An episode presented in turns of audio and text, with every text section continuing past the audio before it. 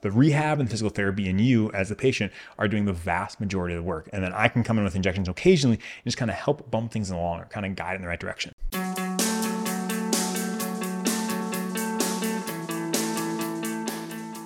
All right, welcome back, everybody, to the third season of the Building Lifelong Athletes podcast. I'm your host, Jordan Rennicke. Thanks so much for stopping by. Really appreciate it here. So, we've talked about a couple previous seasons. Now we have a new season coming up here. This whole season, we'll be talking about injections. So, as a sports medicine doctor, I do a lot of various injections, and I kind of want to walk you through you know, all about various injections. So, you know, the first one we're going to talk about today is essentially when to consider injection. You know, we're going to have lots of ones coming in the future here, but this, the first, first and foremost is, hey, who is a good candidate for having an injection, right? You know, not everyone's going to get an injection, and I don't recommend that for anybody. You know, I, I'm pretty judicious on the injections I do give, and so it's definitely not for everybody. I'm not a person who's going to be like, oh, everyone should get an injection. That's fine, no, but today we're going to talk about, you know, when should you consider getting an injection? So, when we first start off and do that, the first thing I kind of talk about, I'll kind of go the opposite and say, when do you not get an injection? You know, most, you know, most things being, you know, common, I'd say we do not get an injection immediately after being injured, right? Like unless you're a professional athlete, that might be different. And like I said, all the rules go out the window for professional athlete. And you know that if you're a professional athlete, then you know it's not the most healthy thing in the world to be playing that high level. And you're gonna have issues. And so that being said, this is for our everyday athlete here is that you know we are not going to have an injection right after you injured. You know that's typically not what we want to do in terms of you know you had a strain or something simple like that. You know an injection right after usually not necessary at all, right? It's just going to cost you money, time, and there's always potential side effects, which we'll talk about later. But that being said, you know it's it's something that I would say if you have an initial injury, like we are not going to start that right away. So.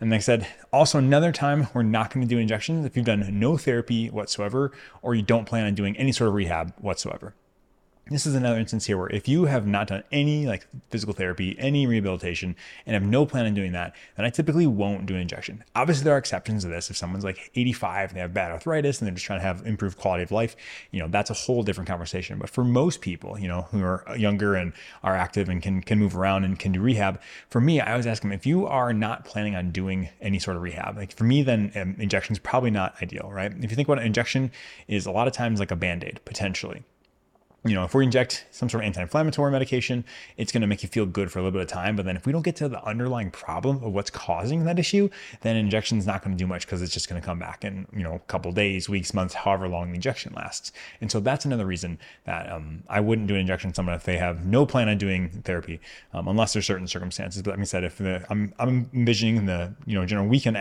warrior someone who is active, who wants to be active, and you know they say, "Oh, I, I still don't have time for therapy. I just want an injection." Like that's not a good reason to get an injection. Personally, um, in my experience, I haven't had a good success with that doing that, and so I'll typically talk with patients and kind of counsel them there. So. Um, and then also another reason I will not give an injection is if you haven't had your treatment options explained to you, right? So this is more of a this is not like I'm stopping you, but you might not understand all the options. You know, a lot of times some people I've seen in the healthcare world where they saw their primary doctor and they got referred to me and they come to sports and they're told they need an injection. They're like, oh, I was told I need an injection. And I was like, oh, you know, what, what you know, why do you need an injection? Do you want an injection? They're just like, I hate needles, but I, this is what they said I needed. And so I get to have that conversation with them. And that's my job as a specialist, as a sports medicine doctor. I get to have these conversations and talk about the risks, benefits, and all that fun stuff. But like I said, if you haven't heard all your treatment options, then it's not a great place to start. You know, I, usually don't jump right to there. In terms of treatment modalities, like I said, I'm pretty darn regular in terms of the first thing. If you have a pyramid of you know what treatments are, the first thing in the bottom is going to be rehab in terms of some sort of physical rehab, whether that's you know physical therapy, at home exercises, something like that. That's going to be the base of that pyramid, and then we'll move up to maybe injections and then surgeries if we need to and stuff. But like I said, I usually don't jump right to injections, and so also if you haven't been explained, you know what your options are, then it's not fair to just come in and do an injection. You know, I know it, it, it can be done and people do do it where they come to a physician and right away they do an injection. And so that's just not how I practice typically. And so for me, this is kind of how my practice and, and what usually works well for me. So things to consider. Now I want to talk about when do you consider an injection, right? So we talked about people who are not good candidates. So people who, you know, got hurt in just a really acute injury. It's not ideal. People who don't want to do any sort of work in terms of therapy or haven't had options explained to them. So those are when I wouldn't want to recommend it. And then now let's talk about when we do consider it. The first things first is you're in pain, right? Most of the time people are getting injections when they have pain. I have seen some weird things on the internet where people get injections just for fun of random stuff. And for me, that's not necessary. But you know, first things first is if you're in pain and not feeling well, that's the main reason people come and find me and talk to me. Uh, but that's a, a good reason why I think it's a very reasonable reason to have for why we consider consider an injection. Another reason um, I talk about is when people have stalled out with therapy, right? So, like I said, on that pyramid I talked about before, the base is physical therapy, right? So, if you've been doing that, you know, religiously for a couple of months and we're still not getting any improvement, well, then I think it's reasonable to consider getting an injection, right? That's kind of my my whole thing is like I kind of talk about an analogy when I counsel patients on the risks and benefits, all that stuff. I say, you know, if you live in the north, I use a snow example. If you live in the south, I use the mud. But you know, I'm from the north, so if I say if you're stuck in the snow, right, and you're just spinning your wheels, spinning your wheels, you have a buddy come over and they push you out. It's that nudge that gets you going, right? And then, but reality, the car spinning the wheel, that's what's providing all the power. Once you get that push, then you can take, you can make it out. I always say the injections are like your friend pushing that car, but the rehab and physical therapy is like the actual car itself. The rehab and physical therapy and you as the patient are doing the vast majority of the work. And then I can come in with injections occasionally and just kind of help bump things along or kind of guide in the right direction. That's how I view almost all of my injections is that I'm just trying to be a guide and trying to help you get back and facilitate you to rehab so you can do more. Like I said, sometimes you just need a little bit more to get over the hump, and that's a reasonable thing to do as well. And so I, I said, like I said, going hand in hand with that as well, you'll see that all these things I talk about, you know, we're doing therapy, we're taking time. So like I said, a good candidate also is someone who's had this for a while. And like I said, you might be like, oh, that's that's me, Jordan, to let people suffer for a while. Like, first of all, I, you know, I'll never let someone suffer. If something's really bad or going on, like there are options we can consider. And that's a whole different conversation, different podcast. But the vast majority of people who already worked through me have gone through, you know, saw in their primary and then came to me and maybe they did some therapy, maybe not. But like for me, my job is to decide, hey, have we done a really good rehab? Have we been, you know, kind of off base? Have we been doing just a bunch of passive modalities in terms of stretching and stim or whatever? And so kind of determining did we actually give true physical therapy and, and progressive overload a try or not? And so like I said, I'm gonna have those conversations with people. That's my job, and we'll do that. But like I said, usually it's a chronic injury, something that's been going on for a while, and someone who's willing to put in the work. So that's kind of like my ideal like avatar of person who like, hey, you're a good candidate for injection. And when it comes to injections, we have a bunch of different options. Like I said, we're going to have more on these in the future podcasts. I'm going to break down pretty much each one of these injections and talk more about it. But in general, the main injections that we'll have are steroid injections, NSAIDs or anti-inflammatory medications, hyaluronic acid or visco supplementation, they sometimes call it, dextrose prolotherapy, PRP, and stem cells. You know, so those are kind of the, the big ones. And we'll talk all about those. I would say the vast majority of injections most people think about are um, steroid injections. You know, and when I mean steroid, I don't mean anabolic steroids like you see in the bodybuilding community, not like that. They're not the not the ones that make you jack. It's a different type of steroids, things we take when people have like you know flares for arthritis and stuff like that. So definitely not a like anabolic steroid, but those are the main ones, and we'll talk about each one of those and break those up into individual episodes, and we'll talk all about this. So we can understand, you know, who to use these on, when they're a good idea. And then another question people ask is like, well, who should I see for an injection? Well, there's a bunch of different providers that you could see for an injection. You know, first things first, obviously everyone thinks of orthopedic surgeons that they can do injections and they can for sure because they can do surgery. I mean, if they can do surgery, they can do injections, right? And yes, they can absolutely. There's also non-operative sports medicine physicians. That's where I fall into. So I'm someone who has a who's a fellowship in, in family in family medicine and in sports medicine. So primary care sports medicine. So I did my family medicine residency and then sports medicine fellowship. So I'm a non-operative sports medicine. And then also some primary care doctors do things. You know, sometimes they'll do more basic injections like a subacromial shoulder injection or a knee injection. And like I said, all those things, those two things can be done by a lot of primary care doctors, which can be helpful. But I said those are the different kind of levels for most injections. Um, you know, say I'm obviously very biased because I am a non-operative sports medicine doctor, and I would say, you know, I think preferred would be a sports medicine doctor who's trained in ultrasound skills. So at the end of the day, what we can do when we're you know trained in ultrasound is we can actually look and see the pathology. We can see the knee joint, we can see the tendon, we can see whatever, and then we can see the needle going into in real time, so we know where we need to be. Um, like I said, and that's a big thing is we can actually visualize our needle, so we know the medication is getting right where it should be. As opposed to a lot of times, um, other physicians will do blind injections. Blind meaning not like they close their eyes and just guess, but blind meaning they're just going based off of landmarks, which you know can be accurate at times. There's some good data that orthopedic surgeons really know where the knee joint is. No surprise, you know they're doing surgery all day and putting scopes in there, so they know where the knee joint is. But then um, when they compare like shoulder, they say that ultrasound guided is more specific and, and have a higher chance of getting the medication where it needs to be when compared to just landmark. And so for me, if you can do it with an ultrasound, I typically do do it with an ultrasound. Um, there are some that are pretty straightforward enough where we don't necessarily need an ultrasound. Like I said, a lot of times knees and subacromials don't necessarily need them. Um, and so that can happen. But like I said, most of the time I'm using the ultrasound on anything that's a little more complicated. I'd recommend, you know, find someone who can have ultrasound skills to do that. There are also, you know, I just not to be confused, you know, physical therapists can do dry needling. And so dry needling, you know, most people think, oh, that's an injection. It's not really an injection. It's just actually using the needle itself. And so they're not injecting any sort of medication in there. They can't do that. And so that's just why well, something I do mention as well. And then kind of going back, I did talk about, I just want to talk about landmark versus ultrasound guided. So I mentioned, you know, finding someone who does ultrasound guide injection. Typically, like I said, these are going to be our non-operative sports docs. It can be it can be orthopedic surgeons as well. I have seen some use them, but a lot of times, um, like I said, they do surgery and they don't necessarily do as many ultrasound guide injections, but it can happen. But in most situations, ultrasound guide injection is going to be better in like I said, almost every situation. There's not a lot of times where I think doing landmark is better. And so you don't necessarily need to use an ultrasound, but you know you're greatly improving your chances of getting medication where it should be. And so I, that's what I said. So even like I said, mentioning again, studies have shown that even orthopedic surgeons can sometimes struggle in, in joints that aren't the knee, so like shoulders and stuff. Like I said so uh, anything that's not super super basic i think it's recommended to use an ultrasound i think it'd be good and the people who will do that like i said non-operative sports docs this can be you know physicians who train in family medicine pediatrics emergency medicine, or PM&R. And all those people can then do a fellowship and get ultrasound guided injection. PM&R, a lot of times those docs don't even necessarily have to go through a fellowship. They do a lot of ultrasound training during their residency. And so that's something to think about as well. But like I said, what you'd be searching for is a primary care sports medicine doctor or someone who has sports medicine fellowship. So it'd be CAQSM, which means, you know, a certificate of additional qualification in sports medicine. If you Google that, that's someone who can most likely do ultrasound guided injections. And then when considering an injection, you always have to consider price, right? Some injections are crazy expensive. Things like PRP and stem cells, unbelievably expensive. And a lot of times these higher ones are not covered by insurance.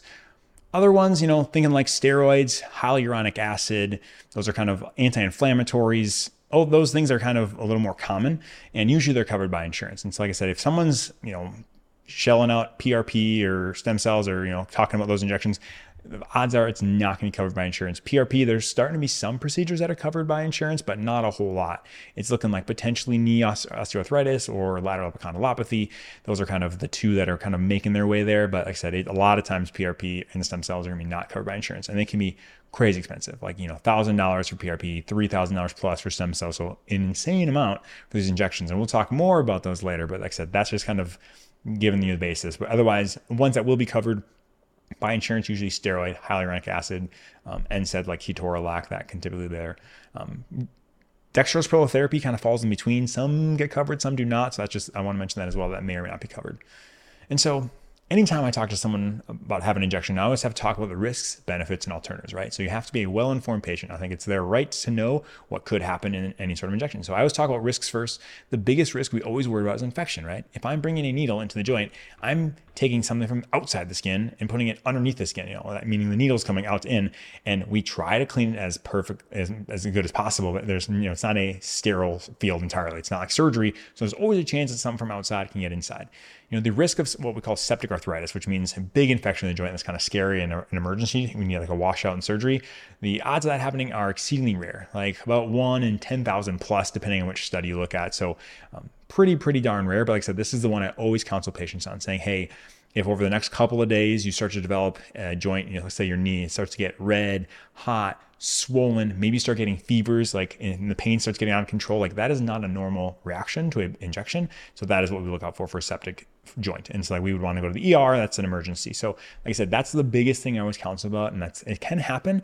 but like I said, exceedingly rare, but it is on the list. And I always have to tell everybody that's a possibility. Then another thing I always talk about is pain, right? Unfortunately, a needle is a needle, and I found no way to make a needle not feel like a needle. Like they have some in the cold spray, which can be helpful as well, but like I said, it's still a needle. Usually they're pretty small. I mean, in terms of like gauges are anywhere from like 25 to 18 and 18 is a decently big needle that would hurt uh, 25 is pretty small and so usually people tolerate that really really well um, but sometimes it can be painful especially if you're going somewhere sensitive like the hand or the foot that can be bad Another risk is you could have some excess bleeding. Like I said, there's a lot of small blood vessels in a lot of the injection sites we do. Usually not a lot of big ones, but there's always a chance that you know you're going somewhere and there's a big blood vessel, or there's a blood vessel where you didn't think there would be. So there is a chance of bleeding as well. Most of the time, if we do have additional bleeding, it's usually from a small blood vessel. Just put a little pressure on there, and that's all you need. But like I said, that can happen. And then I also tell them it's possible have damage to a nearby structure. Nearby structure meaning, hey, maybe there's some branch of a nerve we're not sure of. Uh, maybe your anatomy is a little different, and we could hit a nerve, or like I said, hit a small artery that we don't know about. That's always an option when doing an injection. And even on the ultrasound, even if you use the ultrasound, and there's some very small nerves, you wouldn't necessarily see them in ultrasound, so it's possible to get that. I say if we hit it, you might feel a zinger. Um, you know, I said there's some pretty much experienced people said that if you re- readjust and move, like a lot of times it gets better, and most of the time that recovers fully. But there's always a chance, right, that we hit a nerve with the needle and it leads to lasting damage. That's just the way it works. Like I said, it's very rare for that to happen, but it's always something we have to consider. And like I said, I always talk about these risks and like not to try to scare people, but just so they understand, like, hey, we're doing an invasive procedure, that something could happen. That's why I take it so seriously that when we do an injection, I make sure it's the right person because all those things could happen. I don't you know, they don't happen very often, but it's a, it's a, it's always a possibility. So I want to make sure. Then I always talk about, you know, the benefits, right? So I've talked about risks, benefits. Well, hopefully they're an improvement in your pain and function. You know, that's the ultimate goal is getting you out of pain and helping your function, like I said. And it's, to me, it's not an idea to just say, hey, this is just get rid of your pain. Because like I said, a lot of times they're temporary. They're not going to necessarily get you better. I want to get your pain better so that we can help your function get better. That's what I go for. And then I always talk about the alternatives, right? So what are our alternatives to injections? Well, do what you're continually doing, which is either nothing or physical therapy, or another alternative would be potentially surgical options for some things. And so that being said, that's always we kind of escalate things as needed. But like I said, we just talk about risks, benefits, alternatives, and it's always a patient's choice. You know, to me, it's I kind of just give you information and you kind of let me know, hey, is this something I want to do? Is it not what I want to do? So I always put this in the patient's hand. And obviously we work on it together. We're a team when we decide something like that. Say, hey, you know, this is what I think, this is what I do, and that can kind of help patient decide like, hey, I give you this information, I can kind of help make sense of it, and hopefully you have a good understanding of you know the condition you have, the treatment options, and what an injection might offer. And so like, that's kind of how I work through this. And at the end here, I just want to talk about my perfect injection candidate, right? So I've kind of talked about before. My perfect injection candidate is someone who has a chronic issue, right? Hasn't been there right away, has given a little bit of time, has been working hard on rehab and therapy, and maybe they've just stalled out with the therapy, right? They've been doing, you know, really good work, trying hard, but just can't quite get there.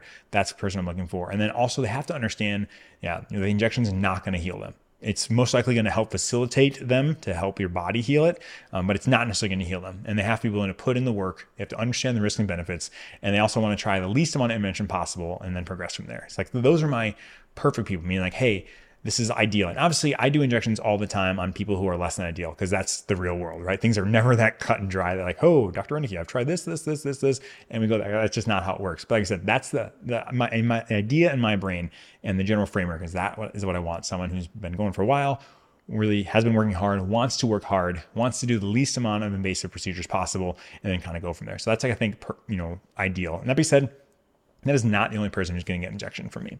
You know, there are other cases that I'm going to, like I said, I, I will give on a case by case basis and we'll do that. But like I said, that's what I think about walking into it. Like that's my ideal. And then everyone's different, right? You know, I'm here to help people as much as I can. And I'm not going to say like, this is my way, my way or the highway.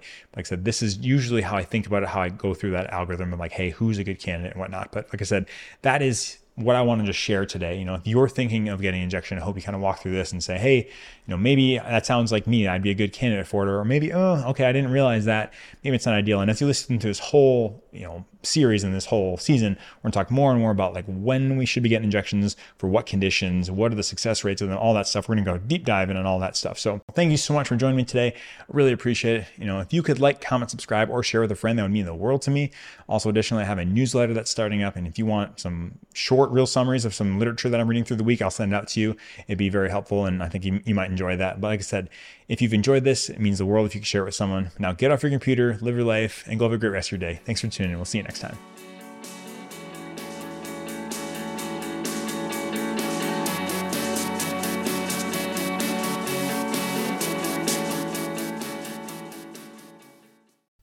Disclaimer This podcast is for entertainment, education, and informational purposes only. The topics discussed should not solely be used to diagnose, treat, or prevent any condition. The information presented here was created with an evidence based approach, but please keep in mind that science is always changing, and at the time of listening to this, there may be some new data that makes this information incomplete or inaccurate. Always seek the advice of your personal physician or qualified healthcare provider for questions regarding any medical condition.